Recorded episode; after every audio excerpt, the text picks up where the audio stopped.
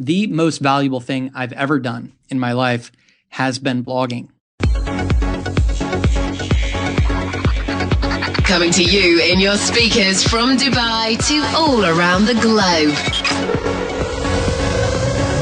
This is James Reynolds Traffic Jam Podcast. Five, four, three, two, one.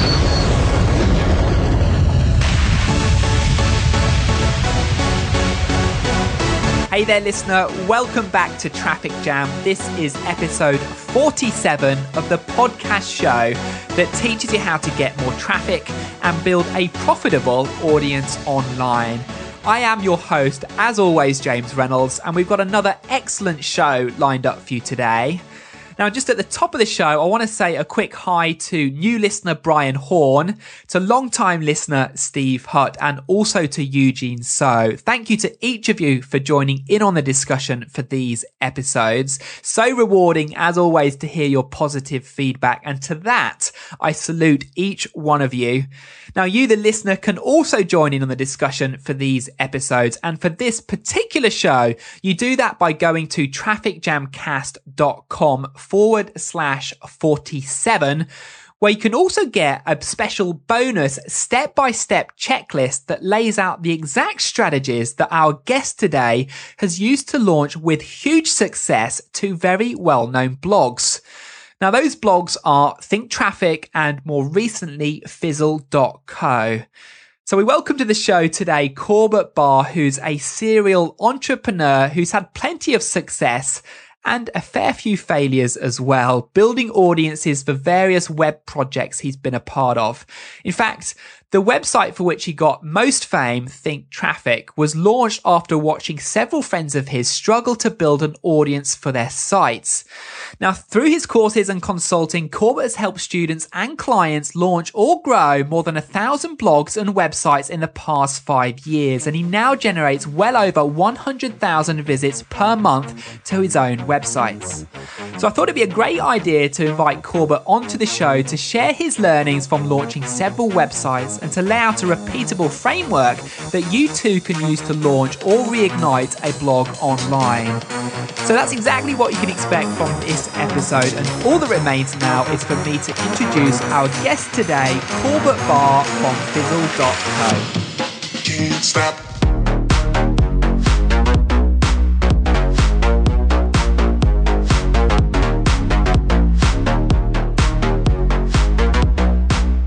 Hey there, Corbett. Welcome to Traffic Jam. Hey, James. Thanks for having me on. Glad we could make it work. Yeah, super stoked you could be here. Now, of course, you've been doing this whole online thing for a fair amount of time now. When did you first decide you wanted to build an online business? Uh, let's see. The very first time around, it was in 2003. So ancient history by now. Um, I've gone through. I've gone through a couple of iterations since then, but um, the style of business that I'm building now, which is really based around a blog and a podcast, uh, I started that in 2009. Well, I want to ask you some questions around that because you've built two very well established businesses, both Think Traffic and Fizzle, which I'm sure some of our listeners at least will have heard of. Both of those sites gained a huge amount of popularity pretty fast. What steps would you repeat if or when, you know, were to launch another site in the future? Uh, it's a good question, and I'm sure that I will launch another site because I have that entrepreneurial addiction to launching new things. Right? it's a, it's a challenge not to launch new things. Actually, that's that's really my struggle now to try to stay focused. But um, in launching uh, Fizzle, we had an unfair advantage because we already had a built-in audience. So I don't know yeah. that that applies necessarily as well. For Think Traffic, um, that was a bit newer, and I didn't really have uh, an audience that was focused on you know building online businesses at the point that I launched that. And um, the steps that I went through, you know, I really tried to plan out the initial content. And I knew that if I was going to come out with this new idea, this new brand, and really get some initial early traction, that I needed to make a big um, to do about it. You know, I needed to make some noise about it. And then when I brought people in, I needed to have enough substance there to hook them. I think a lot of people get the sizzle part of the equation right. They make a lot of noise and they get a lot of, you know, attention. But then the steak part, you know, the, the meat of the matter isn't necessarily as good as it should be. So I really tried to focus on both simultaneously. So just specifically, that meant that I had my first few weeks of content already written, already ready. And um, I launched with uh, initially, I did a big roundup post where I interviewed 17 people. I think the post was called 17 traffic building tips from some of the world's most popular bloggers or from 17 of the most world's most popular bloggers. So I interviewed a lot of people who were popular, and um, at the time that was a good strategy. That strategy is kind of worn a little thin now because so many people have done it, um, but it worked really well actually to get a big boost of people to my site and to create a post that was very shareable. Um, and then I really encouraged people to subscribe, and uh, I followed up just with the very best stuff that I could right out of the gate to try to get people really interested and to get the buzz flowing. Yeah. So was that what you launched with that list post that leveraged other experts' own audiences? Essentially, yes. I, I, think I had one other post that was sort of just a welcome to Think Traffic, which I ran without any fanfare. I just yeah. made sure that that was on the site in case people wanted to dig in and check other things out. Yeah. So when you launched Fizzle, then did you adopt the same strategy? Did you try and kind of pre-populate the site with you know, at least a base level of content for when you sort of started to open up the floodgates of traffic and start to drive people there? Well, Fizzle was a little different for us. Really, it was uh, more of a product than it was a content play initially. So yeah. we created Fizzle as a it's a membership site, a community and training library for entrepreneurs. And because we already had Think Traffic, what we did was we really launched Fizzle through a number of different alpha and beta stages before we opened it up to the public. And we did that by telling people on our Think Traffic list about what we were working on and that it was coming. And then we would open the doors um, just to get enough people in to get feedback. And we would, um, we called those people charter members and we gave them a discount basically in exchange for their feedback. Yeah. And so we sort of primed the pump and got people inside before we ever decided to open the doors fully. And then later, actually, after we launched Fizzle, um, later we decided to start a blog around Fizzle and then also to start a podcast. Yeah, well, it's much different, isn't it, to launch a new site with a baseline and an audience already there than it is trying to do it from scratch. So I'm sure you kind of had a slightly unfair advantage over most when you're launching Fizzle. You do, although you you do sort of go through the same um, issues in terms of you know how do I launch this and how best do I make use of the resources that I have. That's yeah. really the question for me. And at different stages in your career, or depending on you know how long you've been um, you know active, you might have an audience already, or you might not. But the question is always the same: How do I make use of all of the resources that I have and the time that I have um, to gear up for this launch? Yeah. So you've of course got a couple of rounds of learning now. What would you not do next time around? What would I not do for a launch next time around? Um, that's a really great question. I, I think that in general, I've gotten um, more interested in launching as soon as I can, almost to put things out there when they're still rough. Yeah. Uh, because the feedback that you get from people is invaluable. And uh, in the beginning, what I would do is hunker down and tinker away on something for months and months and months, or sometimes years almost, uh, before I launched it to the public, only to find out that I was way off in my assumptions about what people wanted um, or what they would find interesting. And so now, what I try to do is really, first of all, to be as transparent as I possibly can while I'm building the thing to let people know that I'm working on something that it's going to be coming out. Yeah. Um, so that I can get their feedback along the way and hopefully get them excited for the launch so that people will show up on launch day. And then I really try to put things out just almost to where they're they're embarrassingly unfinished. You know, where there are some things where it's like, oh, don't look over there. You know, we didn't have time to clean the bedroom before you guys came over for dinner, sort of thing. and um, and that has worked out really well because I think that you know people who get in at those early stages start to feel a sense of ownership of the project along yeah. with you. They feel really like they've been part of something um, since the beginning, and they're vested in seeing you succeed, and so they're more likely to give you good positive feedback as opposed to just moving on without saying anything. Yeah, totally. Well, now you asked this same question of others when you first launched Think Traffic, I believe. So I want to turn the question back to you. What's your most kind of unconventional traffic strategy? Um, my biggest one is probably don't quit. Make sure that you're around for a very long time. People ask how we built, a, you know, the audience that we've built uh, across Think Traffic and Fizzle and whatever. And as I look back on it, there's all kinds of strategies and tactics and things, but they really get smoothed out over time. And you realize that very few of them were that important. Mm. The important thing was that you showed up every day, every week, that you focused on who is my audience? How can I help them? How can I publish something to help them? And to be honest, the, the reason that we have a big audience is that I, I showed up every week for, it's been five and a half years now since I first started a blog. And we've published maybe a thousand articles now over those five years. And you would be hard pressed to publish 5,000 blog posts and not have some semblance of an audience. And if you choose a problem that people are interested in and you really focus on every week showing up and getting better at helping them with that problem, you're going to do just fine with a blog or a podcast or anything else.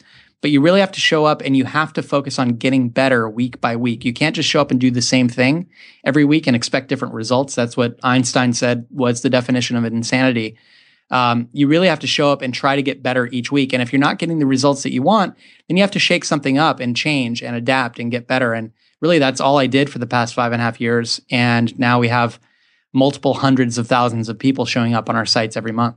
Yeah, well, it's amazing how many times this line of conversation has come up over the course of these interviews. Joe Pulizzi um, was was one of them, and we were chatting about just how soon businesses or individuals are to give up on content marketing and you know put a few posts out, expect to you know see a huge surge of traffic and engagement which of course does not happen and they just put the project by the wayside and i think there's a mm-hmm. huge case in point for persistence and discipline to really get the traction going with this sort of stuff yeah, without that, nothing, no other traffic strategy or tactics going to work because you're definitely not going to have some overnight success in the first week. Um, and so, if you don't, if you're not willing to be dedicated for at least a year or two, you're not going to see the results that you're hoping for. And and really, you have to align those expectations before you start. Yeah, absolutely. Well, you of course have got a large community of business owners inside your Fizzle membership, so I'm sure you see plenty of case studies and and different things going on. What do you see, you know, others making in terms of mistakes online when trying to kind of build an audience? Well, the biggest one we talked before about the steak and the sizzle, and I think it's a big mistake to focus on just one versus the other in either direction. And the direction that I see people focus on um, most is usually on the content, the substance, and not on the promotion and relationships. People like to uh, work on their thing, and they're too, you know, scared to go out and talk to other people. They're afraid to put their stuff out there um, you know, they're afraid of rejection or whatever. And so they think that, you know, I'll just build it and eventually people will show up and I'll just keep my head down and keep doing my thing. And I've seen this in all kinds of disciplines, not just blogging or podcasting, but it also works the same way for musicians or for artists or whatever. It's really easy just to focus on your craft and um, not to do the promotion part of it. And really, you need to do some of both. And so for the people that I see you know this this whole uh, content marketing strategy work for they're the people that are really spending equal amounts on the content as well as the promotion and the promotion really to me all starts with creating relationships with other people online who have access to audiences that might be a good fit for you and for what you're doing mm. basically your job is to figure out where other people are already hanging out online and then how you can get in front of them and bring them back to your own site. And that all starts by creating relationships with other people. Um, I think back to the early days of blogging for me and the people that I became friends with who were just starting out, just coming up, but I could tell that they had ambition and drive and that they had something interesting and that they had maybe some early semblance of success. They weren't rock stars or A-listers or anything by any means, but those people um, and I, you know, we worked together and we we formed little bonds and teams and mastermind groups and things like that. And we all came up together. And sure enough, a lot of those people became big names, people that you would know very well now.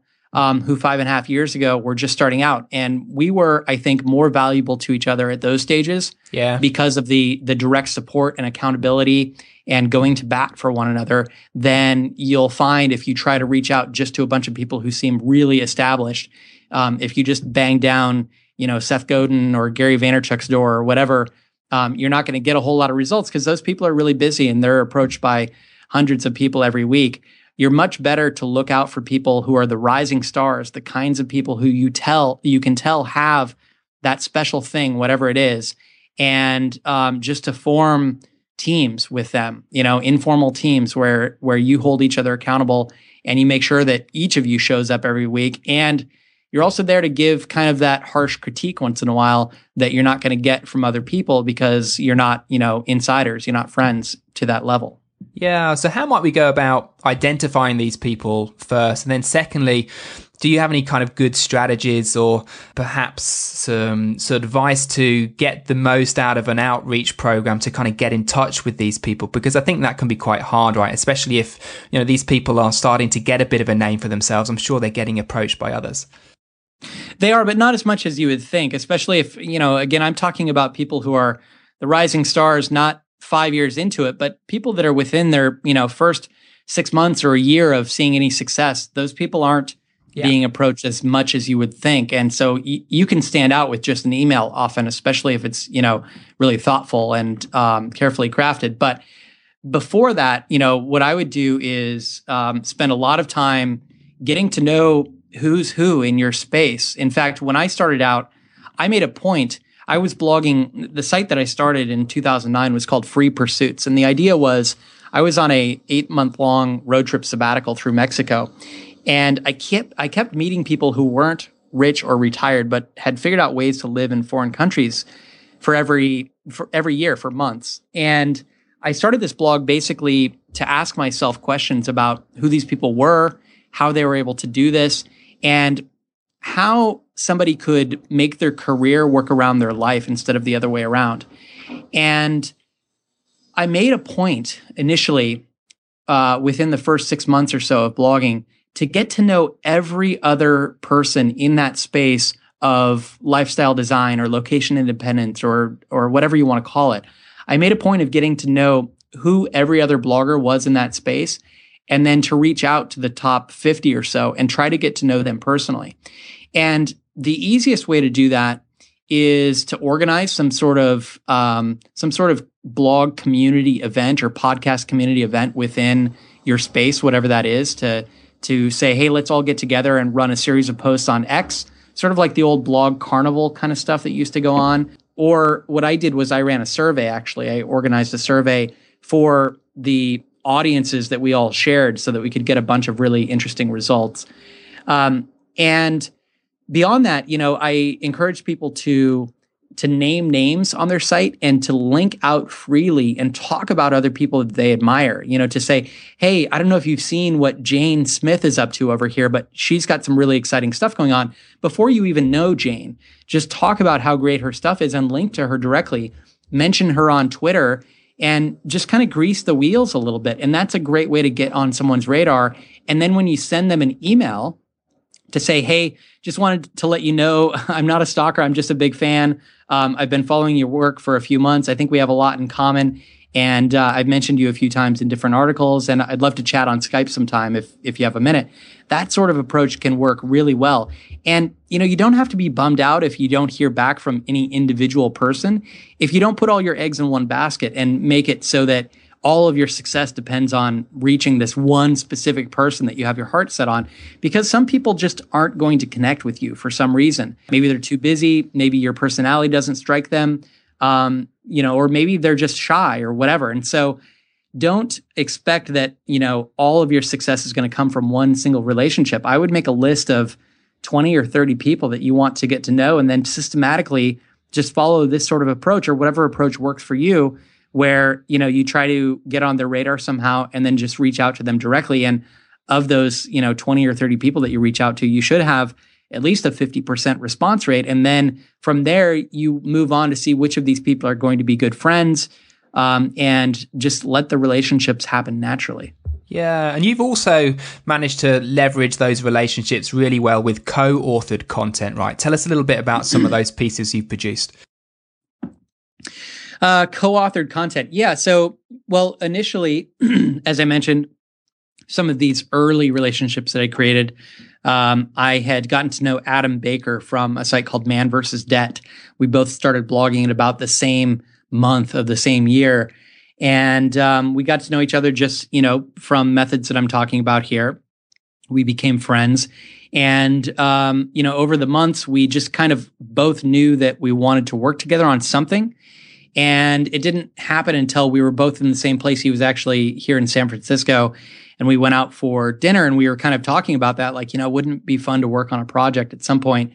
And we were finally like well why haven't we done that? And i think it was just you know being able to be in person and really hash out the details made it work. And so we eventually launched a, a project called the hustle project. And the idea was basically group accountability getting a bunch of people together um, on a weekly basis to hold each other accountable to try to um, you know set goals basically a, a big mastermind group or a, a, group coaching program.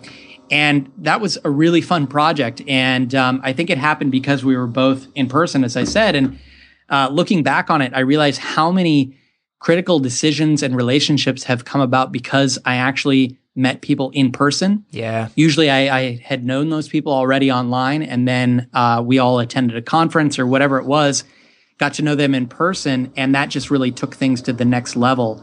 So you know, don't overlook how important those in person relationships are.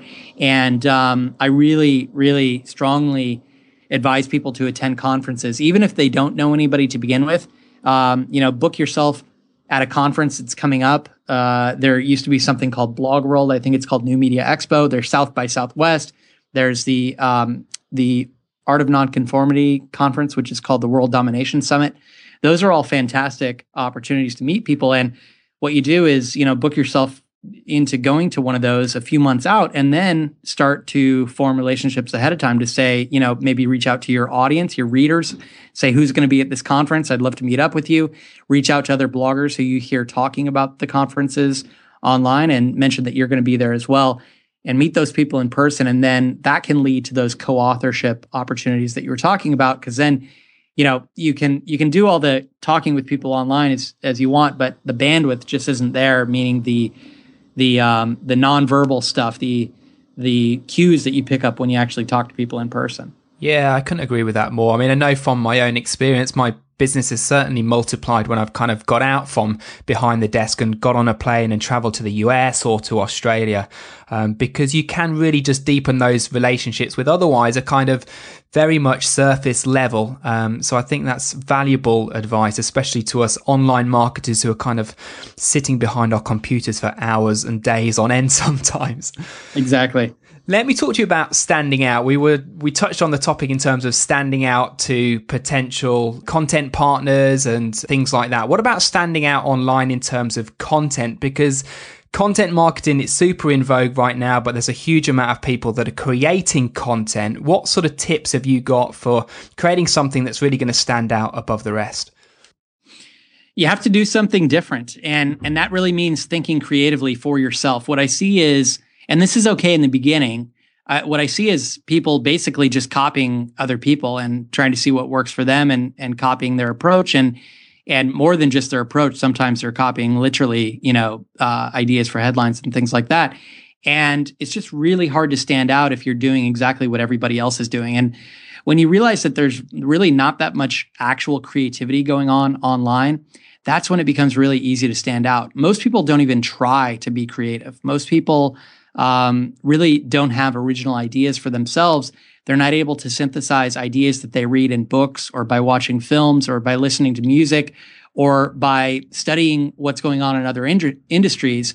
Most people aren't able to synthesize those sorts of things. And so all they do is they put on the tunnel vision blinders and they look at their own industry, their own content format, and um, they just really overanalyze what's going on in their own space. And then they end up basically copying, maybe not intentionally, but because they're so immersed in that world, that's the only thing that they know. and they don't go anywhere else for inspiration. And when you realize that that's mostly what's going on and that all you have to do is to force yourself to try to be creative, to try to create something that's not based on what you saw someone else do, but based on something that um, comes from a different place, a natural place. And maybe, like I said, to borrow ideas that you find from other creative pursuits, yep. from what you see being interesting in other spaces entirely. That's a great way to come up with something and then to make it your own because all creativity is combinatorial in some way. You know, all creativity, it's not as if there's anything that's brand new. Everything that anyone makes is a combination of things that have been seen elsewhere in nature or in other industries. Um, but you know, you can combine those things and create something that really does stand out for yourself.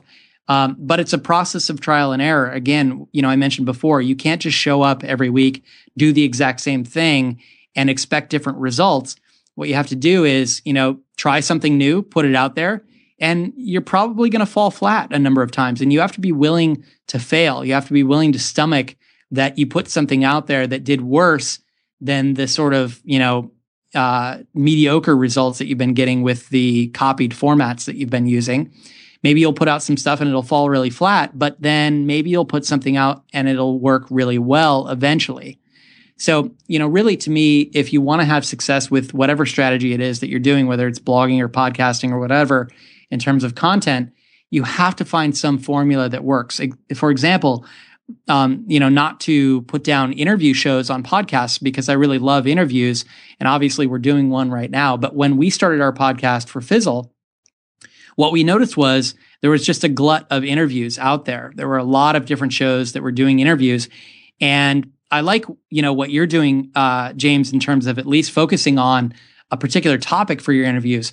But we just saw that there were so many inter- interviews out there. We thought, why not do something different? Why not start a show that's not interview based, that's more, you know, traditional talking head style that you would find um, in a radio program or something, where really it's just the hosts most of the time. Um, and we saw this, you know, being successful in other spaces as well. And we decided to run with that format primarily because it was a differentiating factor for us. And, you know, I can't say that we're necessarily, um, that we necessarily have a much bigger audience than we would have if we had done interviews. I don't know because we didn't do both. But I can tell you that the Fizzle podcast, the Fizzle show, has become a really strong driver of new customers to us because instead of doing interviews, it's an hour of us talking and if people listen to the show, they really get to know us and our opinions. Yeah. And that makes them great candidates to become customers of our program. Yeah, I think that's one of those challenges, right, with doing an interview based show because for the most part the focus is on the interviewee as opposed to the host of the show. And I'm guessing really the host of the show is the one that wants to build his own authority and his own audience rather than always just piggybacking on someone else. So uh, it's a it's a battle that's um, hard for I know there's some guys that do it very well. I mean there's you know Pat Flynn always manages to get a very much a strong piece of him in his own show despite the fact that it's really exactly. interview based as well. But it's a hard balance to to portray sometimes. Yeah, it is, and and also, you know, I've I've seen some people who don't just do an interview, but um, they have some sort of segment before or after that is, um, you know, that that they follow some format yeah. that they follow, where they, you know, some people have some big question that they're diving into, and then they bring on the interview guest basically to you know talk about that. Other people position themselves as the expert, and they have the interview guest on and they sort of go through a little bit of um, counseling or coaching with them while they're on the phone, even though these are bigger name people that they have on. So there's all kinds of things, but the whole point is that you have to make you have to make yourself stand out, and you have to look around. And if you see that, you know, oh, I started a blog, and every other blog in our space is running list posts about you know top 10 traffic strategies for x y and z and I have a, a, blog that's talking about the same kind of thing, I can't just run the same kind of post over and over again and expect different results. I need to create something that is unique and powerful in my own way. Yeah. Well, let's finish up with a question on traffic because this is the focus of the show, as you so rightly said. If you had to kind of roll the chips and put all of your money on one particular traffic source that's been successful in your own business, what would that be? For me, it would always come back to blogging. Um, I've mentioned a couple of times, I gave a talk recently and I wrote a blog post about um, just my realizing that the most valuable thing I've ever done in my life has been blogging. Uh, I started a blog five and a half years ago while I was just on a trip, and I started one on a whim. And it led to so many incredible opportunities. I run a business now um, with three other guys who I adore, and we have a great time doing it. Um, I'm able to live anywhere in the world, and I spend winters in Mexico and often summers in Europe. And um, I just love my business, and I don't have any investors or um, you know, anybody else to answer to. And all of that happened because I started a blog. And looking back on it, I just realized that all roads, all opportunities that I've had since then, all of the friendships, the speaking opportunities, everything has come because I started a blog. And it's a really, really powerful thing. And I'm not saying that podcasting couldn't be that thing for you or creating videos couldn't be that thing for you. I think it can be. Obviously, that has worked uh, wonders for a lot of people. So I would really pick the format that you feel best about. Um, don't pick the format that you think the most opportunities lie in, because I think we see this over and over again. People think that some format is dead. People think that, that blogging is dead, or ebooks are dead, or email is dead, or whatever. They'll say the same about podcasting, and they probably are now. Um, and things come and go in waves, but there will always be opportunities for interesting, unique, valuable, powerful um, emphatic content, and uh, it really doesn't matter the format it's in. Well, let's wrap things up there, Corbett, and leave our listeners with a couple of places to head off and find you on the internet. I'm guessing fizzle.co would be one. Where else should we send people off to? Fizzle is the best place. Um, you could find us on iTunes if you just uh, you know type in Fizzle in the search box there. You'll find our Fizzle Show podcast. Uh, we have new episodes every week, and Fizzle.co is, um, as I said, our training library and community for entrepreneurs. It's really a group of people who are in there fighting the good fight every week, trying to make a little bit of progress towards supporting themselves online um, by you know doing something that they actually care about. Fantastic. Well, to you, the listener, for a link to those resources, Corbett's social media profiles, and everything else mentioned in today's show, head on over to trafficjamcast.com forward slash 47. So, all that leaves me to do is thank you, Corbett, for coming on Traffic Jam. Absolute pleasure to be talking to you today, and uh, I hope we can do it again sometime soon. Absolutely. Thanks for having me on, James. So there you have it. That was Corbett Barr from Fizzle.co. Thank you, as always, for taking the time out to listen into the show. To help you get the most from this episode, I've put together a free step by step checklist that shows you the exact process for launching a brand new blog or kickstarting your old blog back into action. Now, this checklist summarized Corbett Barr's very best traffic driving strategies. And to get your hands on the checklist and start generating much more traffic to your site, visit trafficjamcast.com forward slash 47. That's trafficjamcast.com forward slash 47. Now, I also recommend that you subscribe via iTunes and Stitcher Radio, and you can do that by going to trafficjamcast.com forward slash iTunes and trafficjamcast.com forward slash Stitcher, and that will ensure that you never miss a future episode. Now, to access all of the bonuses that come with this show, including the blog launch checklist, downloadable MP3, and full transcript of today's show, go to, as I said, trafficjamcast.com forward slash 47, where of course you can also join the discussion on this episode. Now, we end this week's show with a traffic jam chosen by our guest, Corbett Barr. It's called Don't Swallow the Cap, it's by a band called The National. Enjoy. That breaks behind the houses. I don't see what's strange about this. Tiny bubbles hang above me. It's a sign that someone loves me. I can hardly stand upright. My head upon the light. I have faith but don't believe it. It's not there enough to leave it. Everything I love is on the table. Everything I love is out to sea. I have only two emotions careful fear and dead devotion. I can't get the balance right. All my marbles in the fight. I see all the ones I went for, all the things I had it in for. I won't cry until I hear, cause I was not supposed to be here. Everything I love is on table. Everything I love is out to sea. I'm not alone. I'll never be into the bone. I'm evergreen. I'm tired of freezing. I'm done when it gets so late. I forget everyone. I need somewhere to stay. Don't think anybody I know's away. Calm down, it's alright. Keep my arms the rest of the night. When they ask, what do I see? I say bright, white, beautiful heaven hanging over me.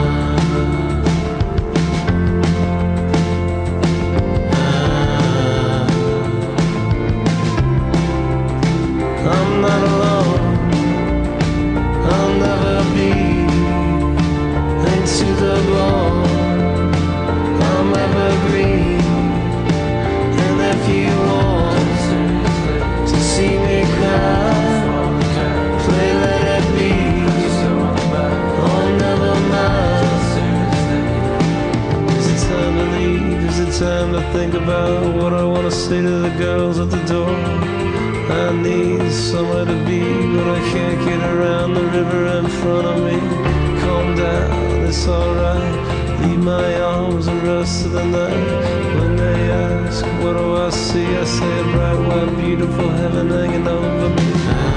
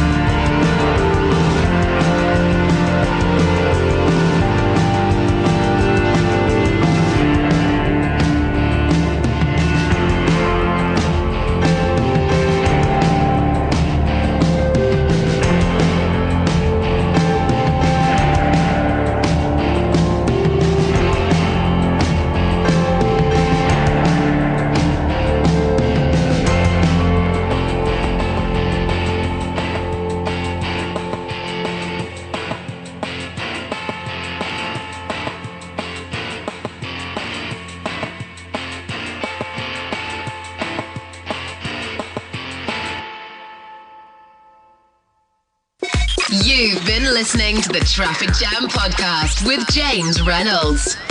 To know more about this program and to subscribe for future episodes, check out the website trafficjamcast.com.